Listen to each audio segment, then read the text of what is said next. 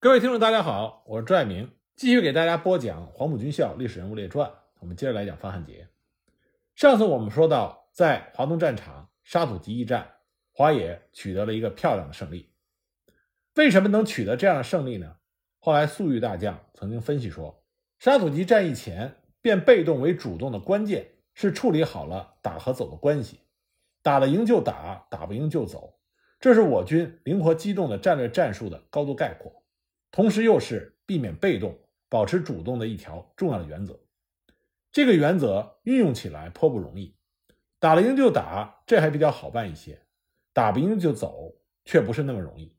因为有个走得了、走不了的问题。在中国革命战争史中，敌强我弱，我军被逼到被动地位，常常就有一个走得了、走不了的问题。在走的过程中吃了大亏，也不罕见。走。一支小游击队还好办，一个大兵团却不好办。好几个纵队，敌人天天咬着尾巴，被迫打掩护战、撤退战、遭遇战，部队得不到休息，粮食得不到供应，弹药得不到补充，伤病员得不到安置，士气也受影响。我五个纵队进入到鲁西南的处境就是这样的。当时我们抓住了走和打互相关联着的这一对矛盾，认为要扭转被动，关键是要打好一仗。集中兵力，坚决打掉敌人一路，一路打掉了，敌人就不敢那么轻进，我们的自由就多了，就能够从被动转为主动。毛泽东获悉沙土集战役的捷报，非常高兴。十一日致电给陈粟，电文中说：“运城沙土集歼灭五十七师全部之大胜利，对于整个南线战局的发展有极大的意义，特向西兵团全军将士致庆贺与慰问之陈。”他指出。华野西兵团下一步的任务就是全军南下，完成在黄河、淮河、运河、平汉之间创造巩固根据地，协助刘邓、陈谢创造鄂豫皖与鄂豫陕两大根据地，协助饶、黎、谭保卫山东根据地，协助苏中和苏北恢复根据地的伟大任务。粟裕本来打算乘胜扩大战果，打击运城的五军或者济宁的七十五师。可是五军军长邱清泉是一个非常狡猾的对手，他救援五十七师无效，马上命令部队转入防御，以运城南郊的几个村子为据点，挖掘深沟，加固工事，和华野对阵。那里地形开阔，到处都是水洼，不利于华野进攻。晋宁地区的战场情况也差不多。粟裕考虑到胜算不大，决定停止进攻，以十纵守卫运城一线阵地，牵制国军五军。其他纵队进入到休整，几天之后，主力稍向南移，占领了曹县。那么，华野在鲁西南的胜利震动了南京的国防部，他们害怕华野从陇海路南下，威胁到华东，所以急忙调动了鲁中周村一带休整的整编十一师南下，填补防御的漏洞。胡琏接到南下命令之后，马上集合部队，乘坐火车经济南、兖州、徐州，到达商丘。在那里补充了弹药，配备了八辆轻型战车，于九月二十日向曹县前进。二十一日，整编十一师先头部队进至曹县以南的大义集、土山集地区。鉴于国军整编十一师远道而来，又是单独北进，粟裕认为这是歼敌良机。他于二十一日下达命令，以十纵和中原野战军十一纵负责牵制五军和七十五师，集中了五个纵队的兵力。准备围歼整编十一师于土山集、大义集地区，三纵和八纵担任进攻土山集的任务。胡琏的整编十一师是国军五大主力之一，在南麻曾经和华野交手，有一定的经验。整编十一师的特点就是善打防御战，进攻的时候比较谨慎，常常是进五十里退三十里，选择地势有利的村庄宿营，并且能够迅速的构筑工事。这次也是如此。胡琏的主力在大邑集，秦道善旅在土山集，靠得很紧，有情况可以随时救援。土山集是曹县到商丘公路上的一个村庄，周围有一道不高的土墙，墙外有道无水的壕沟。整编十一师到土山集之后，马上修筑工事，围墙上每隔几米筑一个地堡，用壕沟相连，墙外二十米修筑一道路寨，必须用炸药才能炸开，在村外。利用树林、庙宇部署了少量部队，构成了外围火力点，这样就形成了交叉火力网。从侧面封锁华野的进攻，在村里堵塞了全部街道，凿通院落之间的墙壁，开辟通道，便于防御时调动部队。在大房顶上配备机枪，在村庄的中心保留有预备队，准备随时应付紧急情况。华野在发动进攻前，对村庄内的情况并不了解，仍然以为国军是立足未稳，所以仓促地发起了攻击。九月二十三日夜，三纵八师从东面，八纵二十二师、二十三师的三个团从其他三个方向同时向土山集发起了攻击。八师二十二团三营冲在前面，用连续的爆破炸开了路寨和围墙，打开了一个突破口。国军早有准备，用反冲锋将华野的突击班顶了回来。华野再次冲上去，与国军反复的争夺，重新占领突破口，战斗十分激烈。解放军一个连仅剩下了十多人，跟进部队越过路寨到达突破口前，突然遭到了国军密集火力的封锁，只能在突破口附近隐蔽，无法向村内发展。团长一看进展不顺利，命令一营上去。一营跑步向突破口前进的时候，受到国军外围据点的侧面袭击和炮火杀伤，到突破口的时候已经伤亡近半。一营的战士表现出顽强的战斗精神。不顾伤亡往里冲，他们超越了三营，进入到村内。一个叫李元斗的排长带领两个班，听到哪个院子里有人说话，就往里面扔手榴弹，打得国军步步后退。他们占领了三座院子，也就停止发展，等待着后续部队上来。这个时候，国军的预备队沿着突破口两侧的围墙和村内的院落，从三个方向实行了反击。国军发射了照明弹，并且用强烈的火力。向华野部队扫射，华野部队则举起机枪还击，但是被国军的交叉火力封锁，抬不起头来。因为干部伤亡，部队失去了指挥，最终被迫从突破口退出。在院落内的战士孤军奋战，寡不敌众，最终也被迫退出了阵地。八纵的三个团从三个方向向土山集进攻，有六门山炮、二十四门迫击炮做火力支援，但是协同动作不好。华野部队向前运动的时候，炮兵不停地射击，压制国军火力。可是当华野部队到达围墙外准备突击的时候，炮弹却打完了，不能掩护部队向村内突击。国军缓过劲儿来，组织机枪、冲锋枪这些短火力，从房顶上、围墙上、地堡里一起猛烈射击，形成了立体交叉火力，给解放军的突击部队以很大的杀伤。解放军在扫清外围障碍的时候。使用密集队形冲锋，结果第一排上去倒下一片，第二排、第三排上去也相继的遭受杀伤。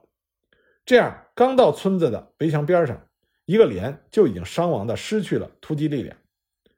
八纵打了一整夜，进展不大。天将破晓，有情报说，国军罗广文部从兰丰、邱清泉部从运城方向前来增援胡连。为了避免陷入被动，粟裕果断下令退出战斗。土山集战斗的形式和沙土集战斗相同，但是结果天差地别。这是因为五十七师是杂牌部队，一触即溃；可是整编十一师战斗力很强，又有南麻战斗的经验，所以胡连每到一地，必先构筑好工事，配备层次交叉火力，防备解放军的进攻。而解放军在战斗中表现出战术粗糙，不善于合理的分配兵力和火力，喜欢硬冲。所以伤亡大，战绩不佳。这两次战斗虽然是一胜一负，但是呢，华野主动出击的力量还是震动了国军将领。胡琏在土山集战斗之后受到了蒋介石的嘉奖，被授予勋章。但是他知道华野的厉害，所以更加的谨慎小心，不轻举妄动。其他的国军部队也收敛攻势，改与华野对峙，这就使得华野得到了休整时间。根据中央军委的指示。开始了南下豫皖苏的行动。我们老说战争并不是单纯的军事问题，它的背后涉及到深层次的政治和经济问题。毛泽东提出的把战争引向国统区这个战略主张是非常高明的，但是在具体实施的时候，就牵扯到相对复杂的操作问题。而这种复杂性不仅仅是军事方面的，更多的是政治经济方面。土山集战斗。华野进攻胡琏的整编十一师没有成功，附近的国军部队又积极地向十一师靠拢，企图在曹县、成武地区与华野西线兵团决战。为了争取主动，避免在不利条件下和国军过早的决战，陈粟决定放弃对整编十一师的进攻，按照中央军委的既定方针，兵分两路，越过陇海线南下，开始了向豫皖苏地区的进军。豫皖苏地区当时指的是陇海线以南、淮河以北、运河以西。平汉路以东地区，这片地区面积约六万平方公里，人口两千多万。虽然大部分的城镇乡村处于国民党当局的统治之下，当刘邓大军跃进大别山之后，国军中原地区的兵力完全被调动打乱。蒋介石、白崇禧将中原的主要兵力调去围困大别山，堵截挺进豫西的陈谢兵团。徐州方面的国军除了进攻山东解放区之外，机动部队只能沿着津浦陇海线运动，在豫皖苏广大的地区，除了保安团队和少量的守城部队，几乎没有国军的正规军，成为了辽阔的空间地带。这给华野西进兵团远程挺进、开辟新区创造了有利条件。毛泽东在制定把战争引向蒋管区的战略的时候，一再要求华野克服困难，大胆南下。一九四七年九月三日。他发电报给陈粟，电文说：“从你们自己到全军的一切将士，都应该迅速的建立无后方作战的思想，人员、粮食、弹药被俘，一切从敌军敌区取给，准备在连续作战之后缩编部队，准备打的只剩下三千人、四千人一个旅，而战斗意志愈打愈强。俘虏兵即俘即补，重炮不要带过去，不要怕后方被敌切断，勇敢的向淮河以北。”平汉以东进军，你们各纵过去依赖后方补给的心理太重，你们自己也反映了这种心理，望你们迅速转变，适应新的形势。军中要禁绝怕牺牲、怕吃苦，要在大部队要求大休息，每日叫苦连天等等错误思想。实事求是地说，华野西兵团南下之前的状况确实是很差的，是在连续行军作战之后，部队大量减员。弹药物资极度缺乏的状况下开始大行动的。作为华野指挥员的陈粟不能不为此感到担心。九月十七日，他们发出了一封长电报给党中央和邯郸分局，反映了部队的实际情况。电报中说，一纵、四纵鲁南行动至今，各此战斗减员共计九千多人，另非战斗减员达一万三千余，主要是雨季经过腾东、平湖水洼地区。部队拉手牵绳通过，人马淹没冲走不少，而敌方前堵后追，我则且战且走。俘虏成分大批逃跑和掉队落伍，而解放区新战士和民夫担架女同志等多未落伍。近日还有回来找部队的。另外，鲁南地区土改不深入，地方党数次自由撤出，使部队缺乏人民援助，无粮食，只以西瓜生菜度日，故减员最大，以伤元气。三纵、八纵、十纵，各纵每纵减员约在四千到六千人左右，不算大，战力一般保持。六纵减员也在四千左右，故目前我们初步作战只能以三、六、八、十四个纵队做骨干，给一纵和四纵以整补的时间。总计全军人数为十三万两千人，连民夫在内是十六万人。电报中又说，部队因为七月初西靠。本拟分进敌后，调头东西合击，故未做长期转移的准备。弹药仅随身携带，卫士材料仅带一个月，故已告罄。单一被服也未发齐，沿途又破坏很多，故目前部队缺乏被子，病员很多，每纵千人至两千人以上不等，均是疟疾、痢疾，又无药吃，秋凉夜冻，病源更有增加。河南地区无法开医院休养，随队拖得更苦，这是我军最严重的威胁。经费仅领得济南票八万，现在为止只有两天的菜金了，不得已拿携带的北海票之用，亦不能支持很久。此地河北交通不能确实的保持，故难保持经常的接济。部队因为西进，脱离了土生土长的根据地，到此转移频繁，诸感不便。故普遍有回山东的要求。沙土集一仗的胜利，使得华野西兵团的士气大为高涨，部队得到了一些补充，改善了困难的局面。陈粟不失时机地鼓励部队向南挺进，开辟新的解放区。在土山集战斗结束之后，他们给各纵队发出了指示，只是说：我军第一部在路北全歼五十七师，给五军七十五师、十一师以沉重打击，起了配合全国反攻的巨大作用。现在我军第二部越路南下，其任务是彻底消灭各县区的保安团队，攻占能攻占的县城，初步发动群众。打开路南广大地区的局面，开辟豫皖苏鲁大解放区的初步基础。第二步作战任务完成，必将会使蒋匪的阵线混乱，更有力配合和推进全国的反攻形势。为此，我军路南路北的全体指战员应人人奋勇，肩负起这一光荣的巨大任务。人人都应该负责研究当地的情形，做到学会打仗，学会做群众工作，学会筹粮筹款。我们的胜利就会更大更多。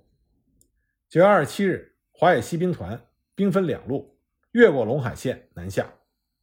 陈毅、粟裕率领第三、第四、第六纵队，经砀山、马木集越过陇海线后，三纵向宿县灵璧方向进军，四纵向下邑水城、蒙城方向进军，六纵向博县、太和、阜阳方向进军。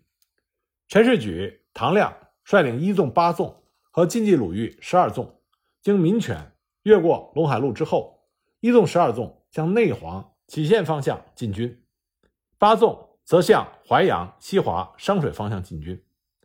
宋时轮指挥十纵、晋冀鲁豫十一纵在成武定陶地区牵制国军五军七十五师，掩护主力南下，而后在鲁西南与国军周旋。华野各纵队在陇海路以南。淮河以北地区分散行动，划定区域，以歼灭和扫荡小股的国军地方部队和反动武装为目标，长途奔袭、往返作战、机动歼敌。各纵队展开之后，迅速占领了十几座县城，开辟了大片的新区。毛泽东在获悉华野主力南下，非常的高兴。九月三十日，他发电报给陈粟，电文中说：“你们分两路前进的方针很好，至少一个月内。”专打分散薄弱之敌，发动群众了解情况，然后看情形，再集中相当的兵力，打有把握、有准备的较大规模的仗。你们与市局所部暂时分开建立根据地，将来看情形，各留一个纵队在当地发展根据地，集中三个纵队打较大规模的仗，如此才可以迫使敌人分得很散，造成好打的条件。华野部队进入新区之后。国军的地方部队和国民党政权的人员望风而逃，也引起了不明真相的老百姓的逃亡。那么华野部队就面临的生存的问题，首先是粮食供应。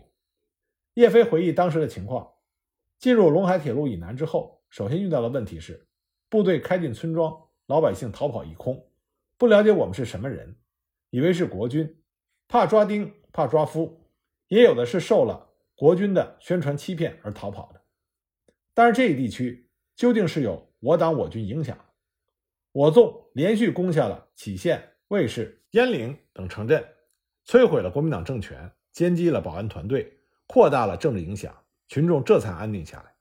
最大的困难是粮食问题，兵马未动，粮草先行，十几万人的大部队吃饭是个大问题，没有政权，没有兵站，需要自己筹粮。部队到一个新地方，靠后勤人员去弄粮食远不够。于是，一个连队起码要派出一个班去征集粮食。后来我们发现，农村的粮食大部分集中在地主富农的手上，这就对我们征集粮食提供了方便，比到每家每户去征集省事很多。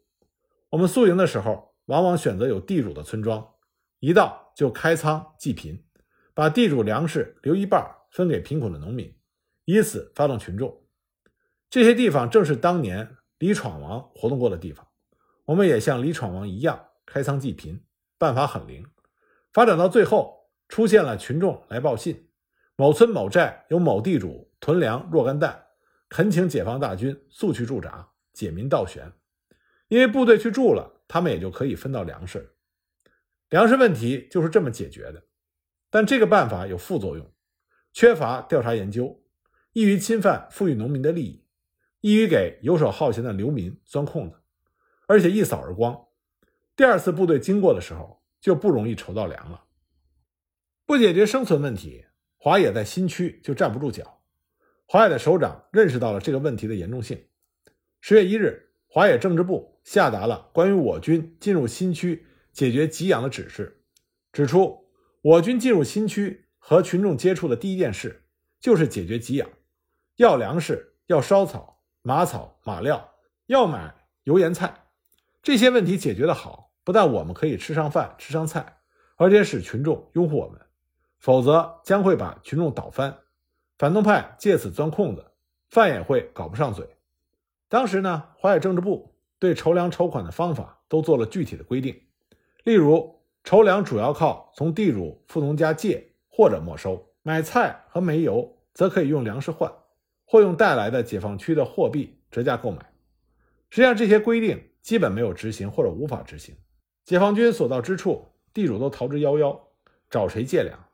再说部队是流动作战，在一个地方住不长，谁会相信你借粮会如数归还？华野南下的时候是抓住时机匆匆南下，对一些政策问题，比如说城市政策、工商政策乃至土改、锄奸等问题，根本没有时间对部队进行教育和动员，故而部队散开之后各行其事。出现了不少问题和偏差，例如一纵的政治部在一九四七年十二月十六日下达了关于驻村工作的指示，根据基层部队的反映，制定了若干政策，其中就反映了一些情况，表现出在农村的过火行为。关于追缴地主武装及金银财宝的问题，指示中说，此区地主武装比较普遍，个别单位已经搜出了有很好的步枪，甚至轻机枪等。并且搜出多年积存的金银财宝，所以各单位应注意此点。但目前一般情况是，我们部队一到，地主恶霸就已逃掉，使追索没有对象。因此，当打前站或者部队进入宿营地的时候，应指定部队首先包围地主的住宅，将其全家人口扣押，追出其所藏武器及金银财宝，但不应因追财宝致用军刑而轻易处死地主。估计地主财产的大小、罪恶的轻重，而决定没收其大部分或者全部，然后再调查粮食、福财，进行济贫搞粮等工作。关于开仓济贫和筹粮，指示中说，在开仓济贫中，应尽可能的留下细粮，除本单位食用之外，应尽量设法搬运一部分到根据地储存。其他如布匹、棉花、黄金及贵重物品等，应通过群众方式。作为支援本军的财物，各单位伙食改善应有一定的限度，不能大吃大喝、肆意浪费，使群众产生不好的影响。收获任何货币、金银器物，无论多少，一律按级交成，不得自私自用。关于征用地主的大车和耕牛问题，指示中说，目前发现拉走地主耕牛为数不少，如有一个伙食单位，既有七八头之多。还要在中途无法带走者到处抛弃，因此决定，凡属地主的耕牛及大车，一律应发给雇贫农。如该庄的群众不敢要的时候，应拉出该庄发给别庄的群众。各部队运粮食无力解决运输力的时候，可用地主的粮食换取民间的运输力，帮助运送。现各部队单位已拉来之地主的大车耕牛，不得沿途随便抛弃。并且禁止宰杀。只是最后说，目前各单位的驻村工作一般的完成了任务，但还有个别单位不注意执行政策，不注意群众的基本要求，往往有和群众争粮、争物、争牲口的现象发生。有的单位自己把要的东西拿了之后，把剩下的向群众一推，老百姓你们要东西快去拿，也不教育，也不组织。为了纠正这些与群众对立的弱点。各单位需深入的检查，配合土改学习，检查阶级思想，检查群众观念，检查执行的政策与工作，给予纠正。一纵发生的问题，在其他部队也存在。六纵曾就1947年10月南下初期，部队分散在波县、界首等地筹粮筹款的时候，一些过左的和违反政策的行为，写了一份检查，总结经验教训。检查中说。南下陇海路的时候，情况紧急，注意力全部集中于战斗行动。到达播州之后，才提到新区工作。当时上级交代的是三大任务：第一，消灭土顽；第二，发动群众；第三，解决部队的给养及物资困难。对后者，则只是不能依靠后方运来物资，东一要在新区解决。以后又通知棉衣不愁，但加被、棉花、袜子。都需要自行的筹办解决。在政策方面，转来了邯郸中央局关于开展新区工作政策指示，但是部队已经分散，不及研究，组织准备更无计划。我们就是在这样的情形下开始工作的。关于没收地主资产，检查中谈到他们在播州界首没收商业店号和作坊的事情。大地主经营的商店作坊，如界首汪殿奎的糟坊。所谓亳州八大家的酱坊、绸缎店等，这同样表现在农村中，如大地主的油坊、糟坊，也是一律没收的。这是没有把大地主的土地财产与其所经营的工商业区别开来。当时认为，地主只要很大，那就既可以没收他的财产，他所经营的工商业也应该予以没收。关于筹款，检查中说，为了解决部队的需要。是以筹办东一为名，向工商业资本家进行了劝募征借。开始到播州的时候，找到了商会会长，以商量的态度筹款，但撤离的时候款未交来，将人带走之后交给当地的县政府。后来知道，居然被县政府打死了。后来部队要自行解决加倍棉花，因此凡到以较大的城镇，布品棉花几乎全部征借，而筹款的要求。救大救急，如新菜一城，在六家商号筹款两亿四千万旧币，几天之内实征得两亿三百七十万。在方式上就发展成为了直接扣人，以没收威胁交款放人。各位同志称之为革命绑票。虽然没有杀过一人，也没有吊打捆绑，但是女人小孩囚禁在一起，影响极坏。关于开仓济贫，检查中说。散发物资、开仓济贫是普遍进行的，这与群众性的宣传工作相结合，对于发动群众、宣传群众是有作用的。如太和攻占之后，缴获了三大宗救济物品，大部分均散发群众，有面粉两千袋、麦子一万斤、豆粉四万磅、干汤粉七千五百磅、男女士衣服五千件等，而部队留下的仅洋面粉一百袋、土面八百袋以及部分牛奶之类。界首所没收的几家大地主的粮食、福财，几十里外都有人来领取。界首渡口拥挤异常，三天渡不完。在部队第二次经过的时候，既有自动来部队要求带路去分福财的，群众的情绪非常高，但散发的缺点很多，所得者是否真为贫苦者无法判断。一般估计，在城市流氓痞子得的多，在乡村则是身强力壮得的多。大体上。中东以下都能分到。淮海主力南下豫皖苏，军事上积极行动，扫荡了国民党在当地的统治，开辟了新区，但是在群众工作和新区政策上产生了一些问题和偏向，主要表现就是左。对于这些教训，一九四八年十二月，华东局华东野战军在曲阜会议上曾经专门进行了总结，并由政治部起草了关于我军进入中原新区。初期执行新区政策和进行新区工作的总结，谈到一九四七年九月下旬越过陇海路到十一月平安路破击战这一阶段的情况时说，各级领导对新区政策及新区的情况缺乏有系统的研究，对前委开展新区工作的号召与指示没有认真的研究与领导所属部队全面展开，对某些机械搬用老区群众斗争经验，因而产生过左。和急性病的偏向，没有给予及时的指示纠正，相反的加以表扬，成为以后群众工作中产生普遍过左偏向的原因之一。